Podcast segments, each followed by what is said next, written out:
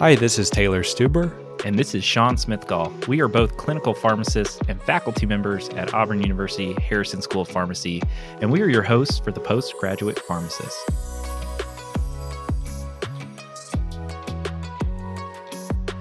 On the Postgraduate Pharmacist, we focus on preparing and obtaining postgraduate training positions. From current events to expert advice, you'll have up to date content related to postgraduate training. New episodes are released every other Monday, so don't forget to like or subscribe.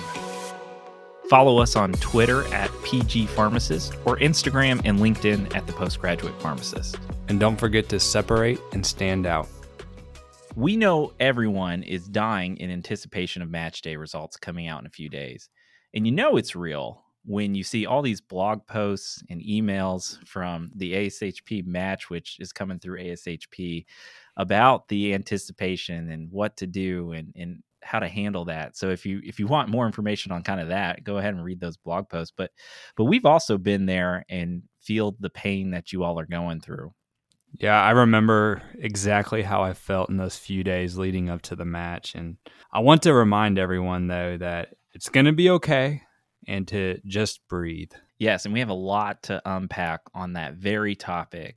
But first, we want to remind you all about our new features that we've released lately. So check us out on postgraduatepharmacist.com to see our episodes, show notes, and our blog, which will give you some more insider information on how to separate and stand out. We'll have a post coming out soon about how to crush pre screener interviews. So if you want to know how to crush some pre screener interviews, check out the blog. We also have our promotion going on right now with our highly, highly demanded t shirt line. If you use promo code SASO, you can get free shipping on our t shirts. I got mine in the mail the other day. They're pretty, pretty sweet, very soft. My advice is get a size up because they're they're kind of tight fitting. I'm not, I don't have that ripped dad bod, so I, I, I it, it wasn't too flattering on me. But um, get a size up and it should fit perfect. Uh, you can also get free access to our behind the scenes content if you retweet the, our promotional tweet on that.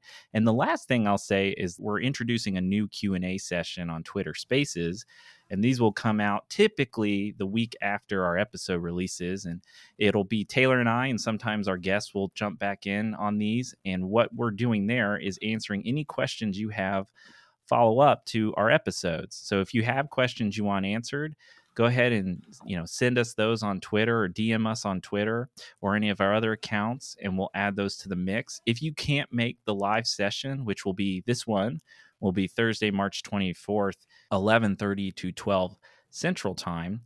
And so if you can't make it, these will be recorded and you can access them for the next 30 days. You can listen in, you can submit your questions in real time or submit them ahead of time, however you'd like. All right. Well, first, I just want to wish everyone the best of luck on match day. You all have put in so much hard work and every one of you is worthy of matching into a residency program. Really wish there were more spots out there available for all of the qualified candidates out there that are more than deserving of these positions. But we know based on our episode a couple weeks ago that not everyone is going to match in phase one. And that is the unfortunate reality based on that discussion and the statistics we went over.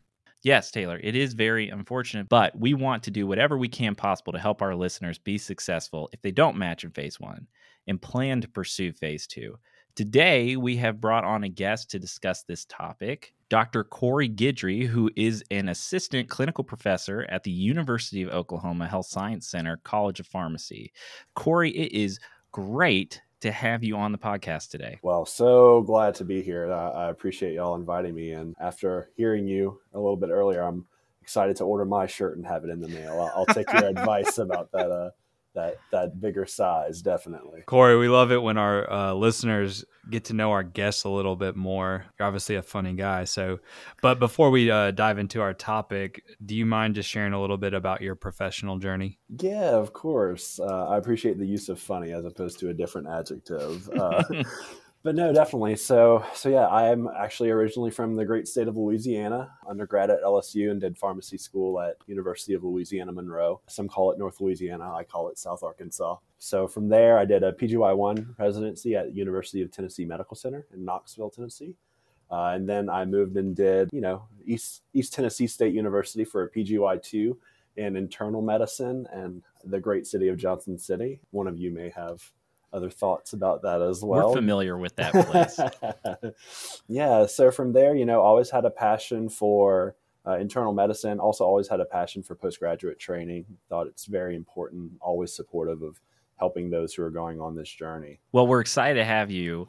We're we're always excited when I get somebody who alumned at the same residency place as I did. Although it is internal medicine, I'll I, I won't give you a hard time about that.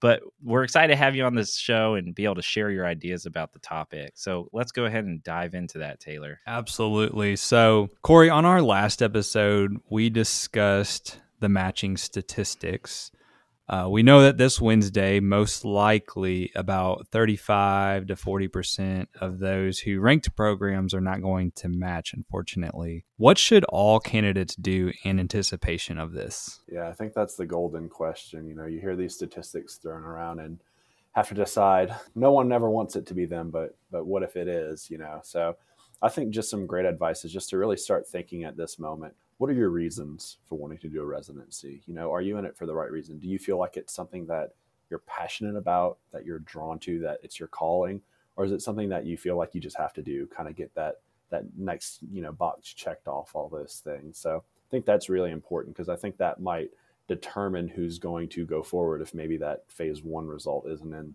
doesn't swing the way that they want it to go, so to speak yeah, I like the point about having that conversation now about is it the right thing for you before you jump in start spending all this money submitting additional applications in phase two. So if they do decide they're in it for the right reasons, they've kind of reflected on that and, and decided that, you know, this is something they do want to pursue should they start reaching out to preceptors or should they wait until they find out the news or, or what do you, what do you suggest? Oh i think it's always best. If you have not already reached out to a preceptor and you're on a rotation you need to do that right away. You need to probably pause this podcast and go do that right now. Because i mean in all honesty whether you match or don't match that wednesday you're i feel like my brain was just in a completely different place. I, I wasn't able to really concentrate on much that morning. And you know others may be different so please let your preceptor know just so that they're aware maybe if you're a little off your game that day or you know maybe if you have a really great preceptor they're going to say oh you know maybe take that morning off or you know if, if you don't get the result you want maybe we can work through that together that afternoon if you need to start looking into programs and things of that nature so i, I definitely recommend everyone should let their preceptor know if they're on rotation right now yeah. What do you think about it being on a Wednesday? I think there's been a lot of hot debate about this. Um, so I did appreciate the kind of pro con discussion. When I actually first heard of it, I was like, oh, oh darn, you know, the whole point of a Friday is then you have the whole weekend to prepare. But I do have to say, I, I do look at it as a way to maybe have another couple of days to look over programs. So, you know, you, you get, I, I believe it's 48 more hours now to kind of look through programs and kind of look at all that information before you even can start submitting applications. So I feel like it's actually beneficial in that way but also just having it fall in the middle of the week Wednesday because then you have to go through Thursday and Friday unless you just have the best preceptor in the world. and you know, are you focusing on your patients? Or are you like, oh, so this program has this rotation, blah blah blah. So uh, I can definitely see pros and cons, but the more I think about it, I, I definitely think it's it's a way to kind of help students to be even more prepared and get as much information as they can before they submit those phase two applications. That's smack dab where we landed when we did our episode last time. It was kind of like in episode brainstorming on and reflection on what what it would mean to do it on a Wednesday. But that's kind of where we landed. That we like the more time, but then we're not sure like about the Thursday Friday focus. While if you, especially if you have rotations, so yeah, very very interesting. I think I'm in the camp of I'm I'm for it. I think I'm for it. Yeah, I think as pharmacists, maybe sometimes we we do, but sometimes we don't like change. So it felt like maybe it was just a change for no reason. But when you actually sit and think of the reasons, like, oh, okay, that that actually does make sense. It makes sense. Yeah. Sure. So for those candidates, you know, they've reached out to their preceptors. They've kind of discussed, hey, I'm going to pursue phase two, if it comes to that, what advice would you give them when they do get that unfortunate news as they're pursuing phase two? Yeah, I think there's a lot of advice that can be given here. I think kind of the first thing to do is you'll probably have a lot of emotions going on at that point. So I think that's the time to kind of step back and just give yourself a chance to breathe. I think one of the main things that probably easier said than done, but just to remind people that when and how and how quickly in the matching process you match does not determine whether or not you are a good pharmacist, whether or not you'll be a successful pharmacist. I have worked with and known so many pharmacists who did not match in phase one, some who didn't match at all. So this is not the end all be all. So if you get that bad news, kind of like we said, you can sit back, take that breather, do whatever you need to process it. And then I think you really need to start hitting the ground running if you do feel like going through with phase two is the best the best next step for you. Yeah, I think that's the number one most important step. Before diving in, just take the time to process it. I mean, it's going to be emotional. Obviously, you've put in a lot of work and we've recorded past episodes on this as well. So if you wanted to go check those out, some of our earlier episodes, I'd encourage you to do so. When they do kind of process, have that initial emotional reaction and process they didn't match, when they're moving forward, what should their plan be? Do you think they should be more flexible in terms of location, some of the program characteristics, rotations, etc., that would be important to them? One thing I've always said to students who I've either precepted or kind of worked with in like a mentorship role is I think it's easier to come up with a list of maybe must haves for a program, like, oh, I want my program to have this rotation, be in this city but I think what sometimes in these sorts of situations can be more beneficial is maybe coming up with a list of must not haves. So I think there's a lot of things where initially I was looking at programs, it's like, oh, I want them to have, you know, this rotation. I want uh, to be, you know, at a really large medical center. I want this specific type of preceptor. But when it came down to it, I had to ask myself, you know, what programs would I just genuinely be interested in applying to? Which programs would meet the needs maybe not all of my needs, but some of the most important needs. And for some people, those must not haves are going to be different. For some people, they cannot move out of a certain location. They are locked within a certain range of family or, or things of that nature. So maybe they can't scour the whole country. For others, they have the ability to do that. For some people, maybe in phase one, you're thinking, oh, I need to have a teaching certificate but maybe for phase two, you realize even though I don't have a formalized teaching program, maybe I do have opportunities to precept students and interact with learners of pharmacy or, or other medical specialties.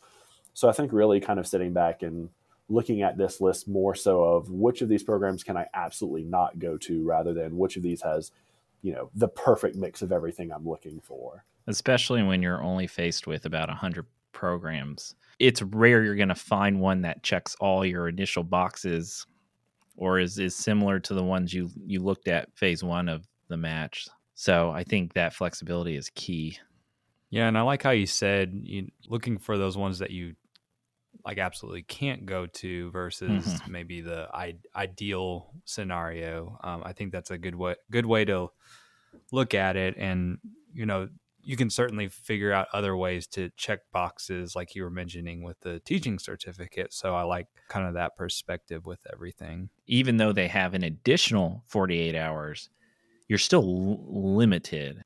Yeah so when do y'all think that they should start evaluating programs? Do you think they should you know start that wednesday? Do you think they should wait a day or what do you what do you think do you think it matters? Other things are more important. I mean, it's released at noon. but give your, you know, go go get some drinks, maybe some dinner. No, no, I definitely think as soon as possible. You know, so that you find out those phase one results, and then, as most people I'm sure are already aware, at noon Eastern Standard Time that day, a list of programs for phase two is released. So the sooner that you can jump on that list, the better. I think this kind of harkens back to why it's so important to let your preceptors know because if your preceptor is aware that there's a possibility that you may have to go through phase two, I think it's going to be much more likely that it can be like, hey, you know what? I have patient care for today.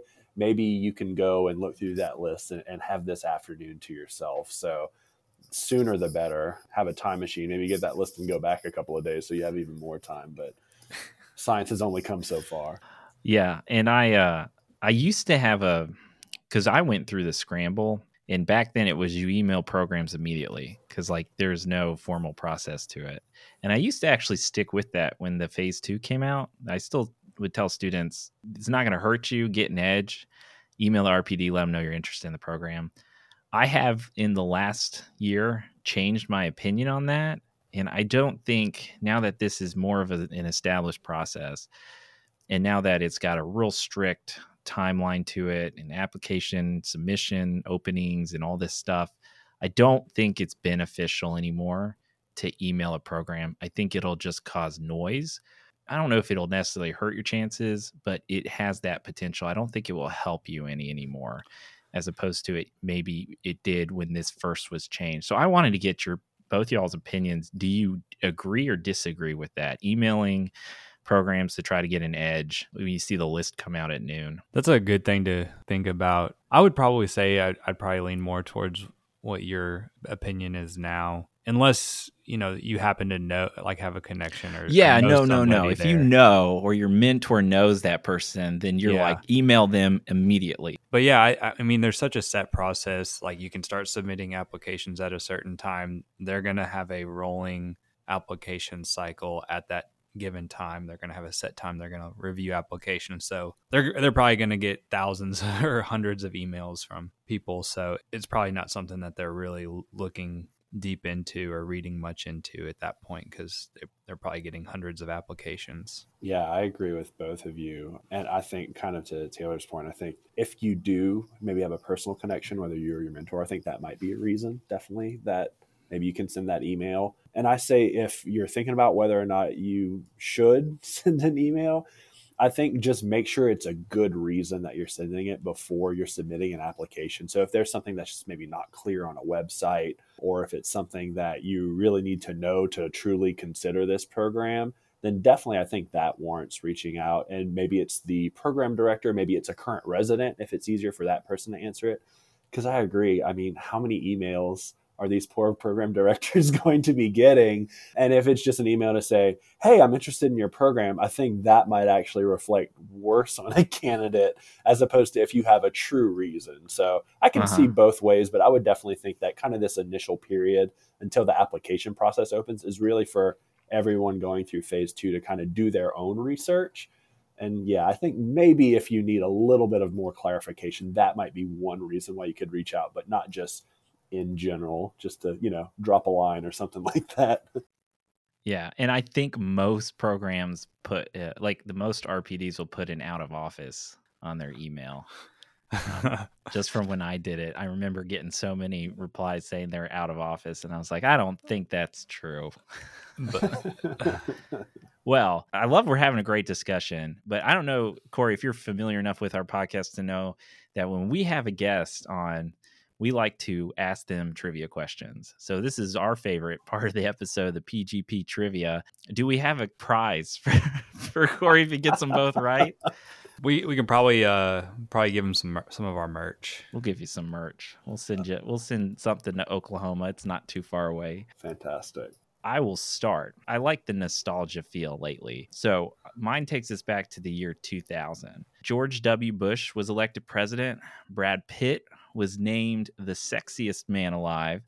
The world did not crumble because of Y2K, and you could actually get a PlayStation, and it was only $299. Harry Potter and the Goblet of Fire was also released this year to mass hysteria. So, a lot of cool things happened in the year 2000. My question is which artist or band had the most popular song in the year 2000?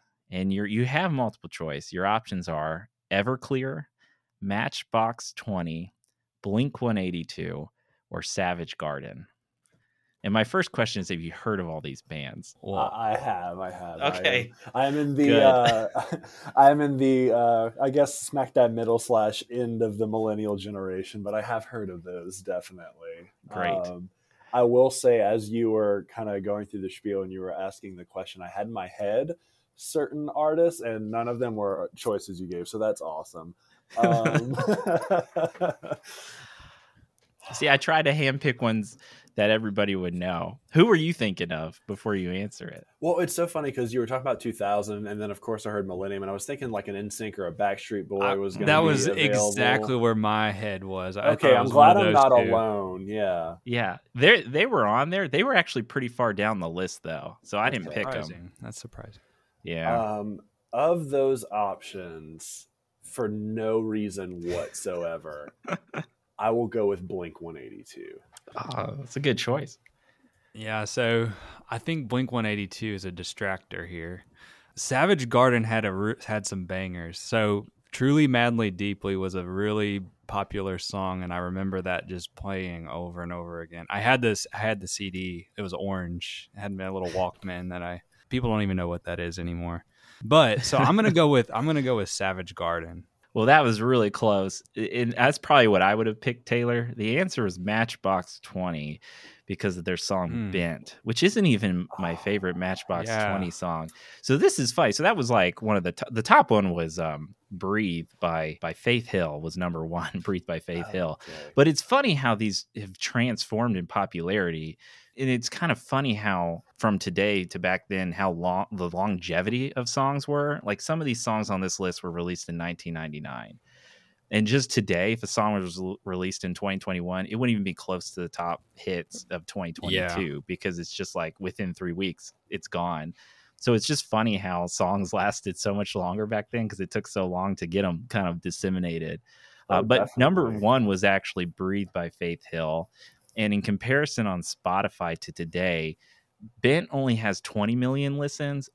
Breathe has 84 million and Blink 182 has over 600 million. Their song was All the Small Things. That's the song so, I was thinking of. Yeah. So so just because uh just because something was popular at the time doesn't mean it's going to be popular 20 years from now. I thought that was pretty cool. Good question. I like the nostalgia feel. That feels like so long ago. But yeah, now right. you're making me realize that uh, if a song doesn't appear as a backing track on a TikTok, it won't be popular these days. Absolutely. So I, w- I wanted to ask a question about Russell Wilson being traded, Sean, but and how don't. you felt it's about like a knife to my heart right I now. I know. because we so lost just, Wagner too. Yeah, total rebuild. But anyways, so my question is not about that. I just wanted to let you know. My question is actually so Corey, in your Twitter bio, oh dear, you are a proud defender of the Oxford comma. I don't know if you remember that, but you are. Oh, I remember that. Those words echo through these hollowed halls of my office every day. Absolutely. And I couldn't agree more. I stand in your camp. Corey's my new hero. And hopefully we convince after this trivia question why everyone should endorse the Oxford comma. So, my question is about a lawsuit hinging around a single omitted comma. Back in 2014, this lawsuit started. It was for several drivers for a milk and cream company claiming that they were not receiving overtime pay for which they were eligible. There was a certain law, a pertinent state law, that exempted overtime pay for those who were involved in the canning, processing, preserving, freezing, drying, marketing, storing, packing for shipment, or distribution of all these perishable foods, agricultural produce, things like that. But they omitted the comma before the shipment. so it was interpreted as packing for shipment or packing for distribution of. You can see how the comma omitted before the or can be misleading. So, anyways, the drivers won the lawsuit. And so my question is about how much the lawsuit was, how much they were awarded. What was the year again? 2014. Oh was it, it's multiple choice. So was it 50,000, 500,000, 5 million, or 50 million? Can I get a hint? Can we, can we know how many people were employed? It roughly it's a, it was a hundred because we're talking overtime pay so i'm trying to calculate it was more it, it was about 120 Okay, I was about to say, okay. is this like a, a, local dairy or yeah. is this like a, a national? well, that was a roller coaster. I have to say, you all, you all's your questions are they read like poetry. I love them. I love the background because it does nothing to help me whatsoever. also appreciate the personalized approach. When you said Twitter bio, I was like, he can either ask me about Oxford commas, peanut butter, or Legos. I feel like is the most recent update. so if you would have chosen the other two, it would have been over for you. Um, I'm just gonna guess five million sounds like a nice round figure to me. I'm gonna go for the top two. I, I like that answer. All right, you guys are correct. It was five million, five million dollars yes. over one little comma that they left off. So they were awarded that settlement, and that was a very expensive comma omission, which is why you should endorse the Oxford comma. Oh, that's funny. Nobody sues for less than a million these days. All right. let's, let's get real divisive up in here. How do y'all feel about two spaces after a period?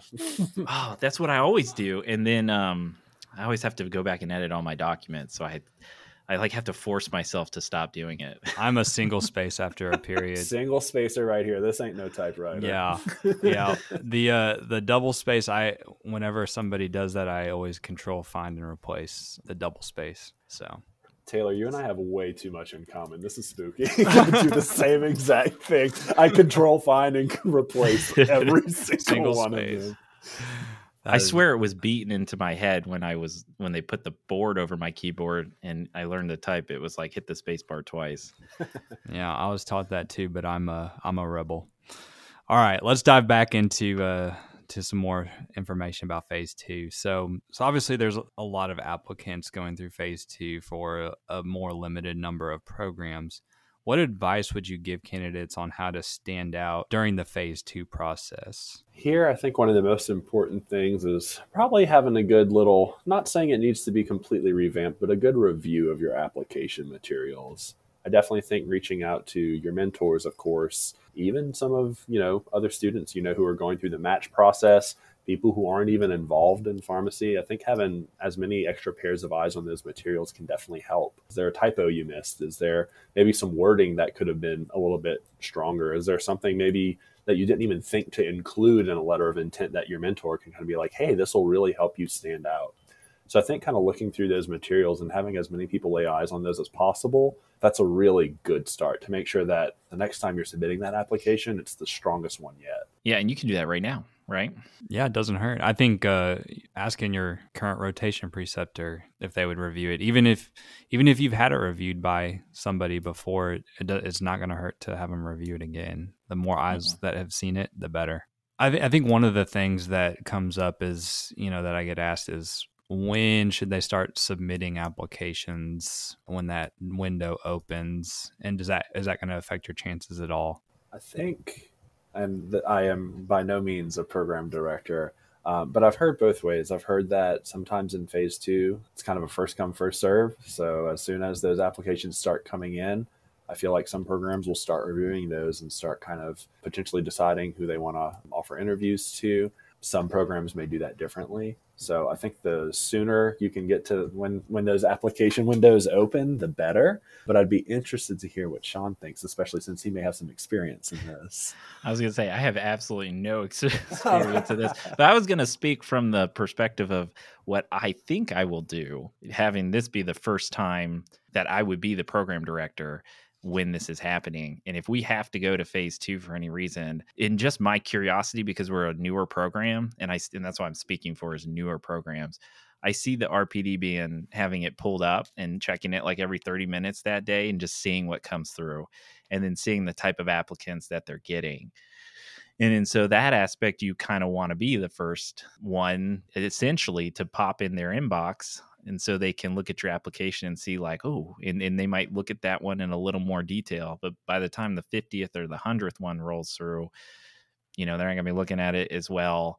And a new program might even just decide, like, if I was to get 50 applicants, which I wouldn't because it's a PGY2, so I, I would get a smaller number than a PGY1 but if I was to get 100 applicants and I had one position and I already determined, man, there's a lot of good applicants in this first 100, I would probably just cut it off there and just start looking at those 100. Because let's just face it, if let's say I don't end up finding one in that 100, which would be extremely rare, I know the rest of the 300 I didn't look at are probably still going to be there in the scramble if for some weird reason I don't match. So it's not like you're missing out on it which in that terms the program has a lot of power and i'm not a fan of the program having that kind of power but it's there so yeah i would i agree with corey i think you want to be the very first one to get that in what do you, what do you think taylor My thought is get get them in earlier if that is at all possible. You know, program directors or people that are reviewing materials, they might wait till a set time, maybe on the second day or maybe the afternoon of the first day to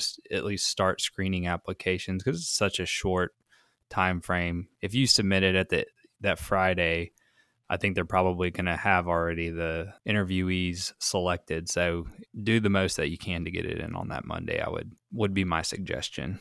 If candidates do get interviews, what can they do to stand out during these interviews? Given that you know a lot of times they're going to be a little bit more shortened, or or there might not ha- have as much face time with with some of the people that they're interviewing with.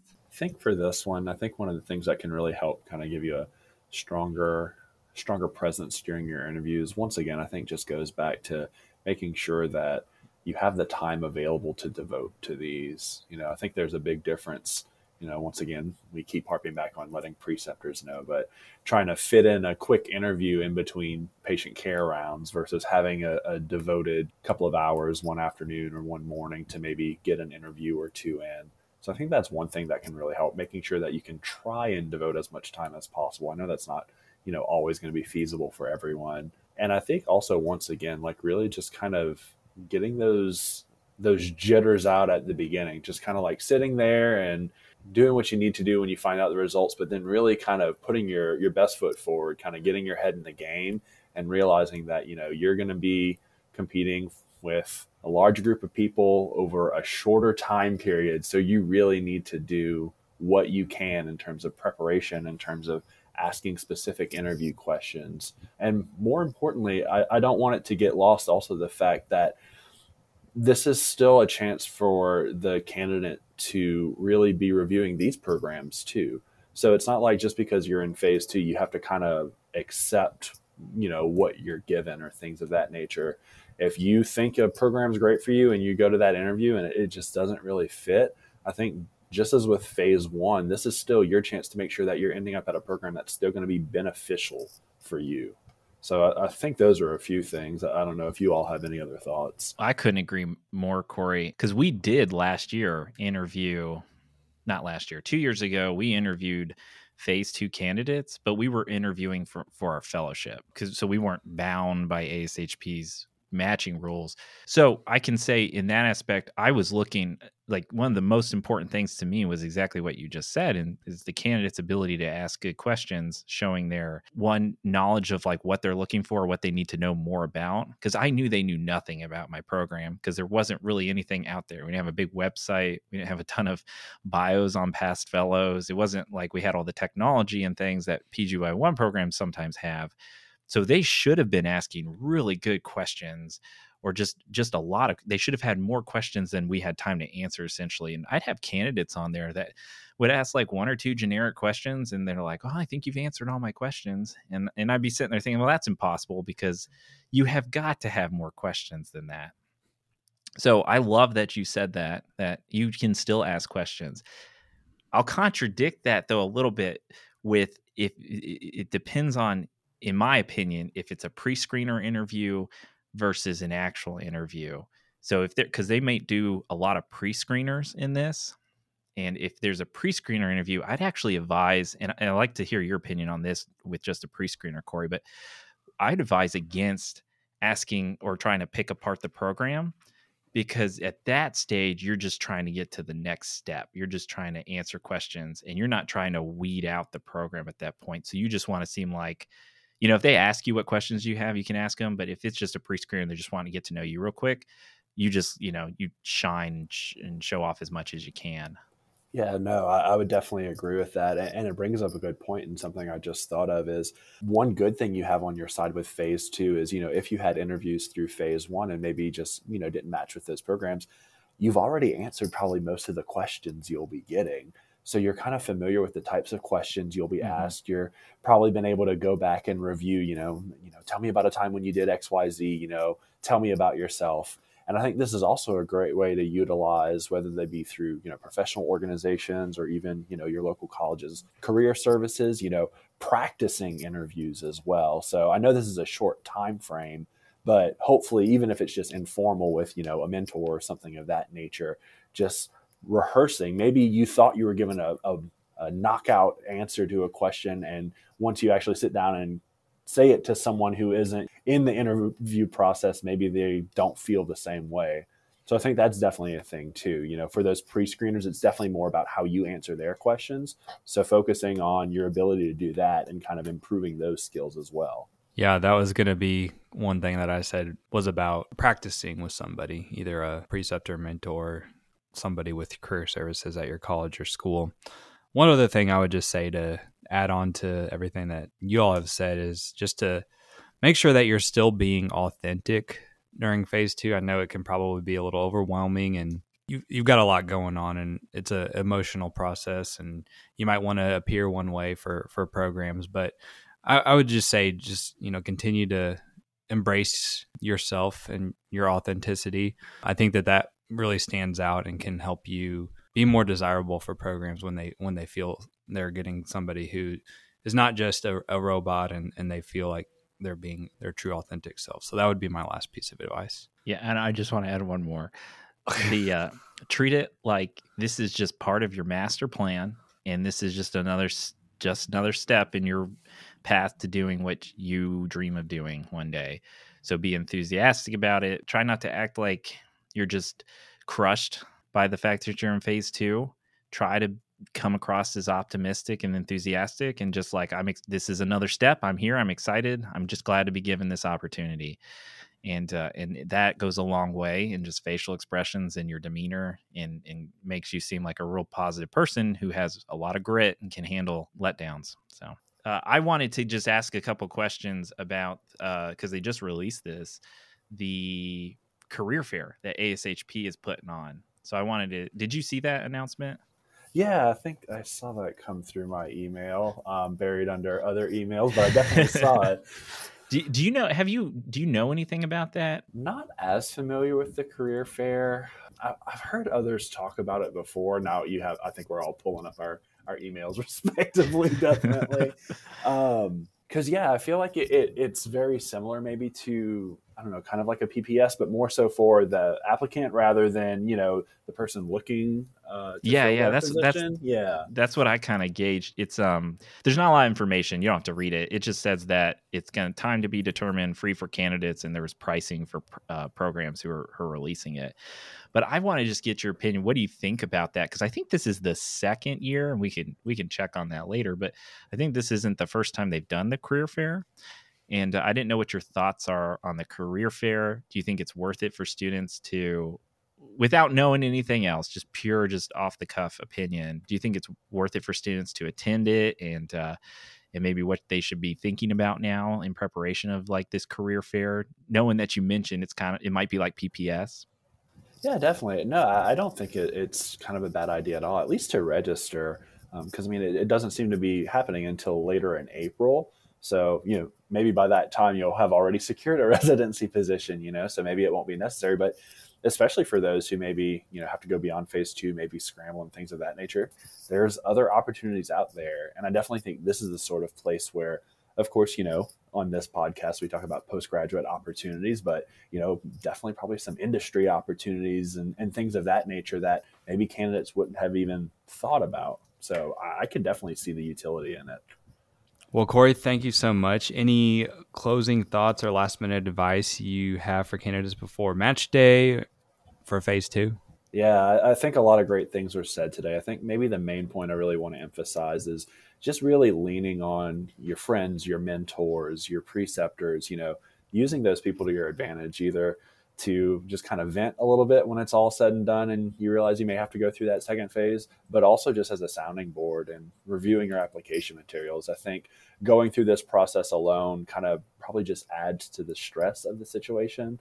So having people in your corner can definitely be beneficial for you. Well, Corey, thank you so much for being a guest on the Postgraduate Pharmacist. It was a pleasure having you today. I appreciate your sense of humor. So we'll have to have you back sometime. Yeah, glad to be here. Happy to join anytime you all are willing to have me again. If you want to continue to hear up to date topics from us and our guests, please like and subscribe. You can listen to us for free on your favorite podcast app and check out our show notes below to see links and highlights of the episode. And remember, you can separate and stand out.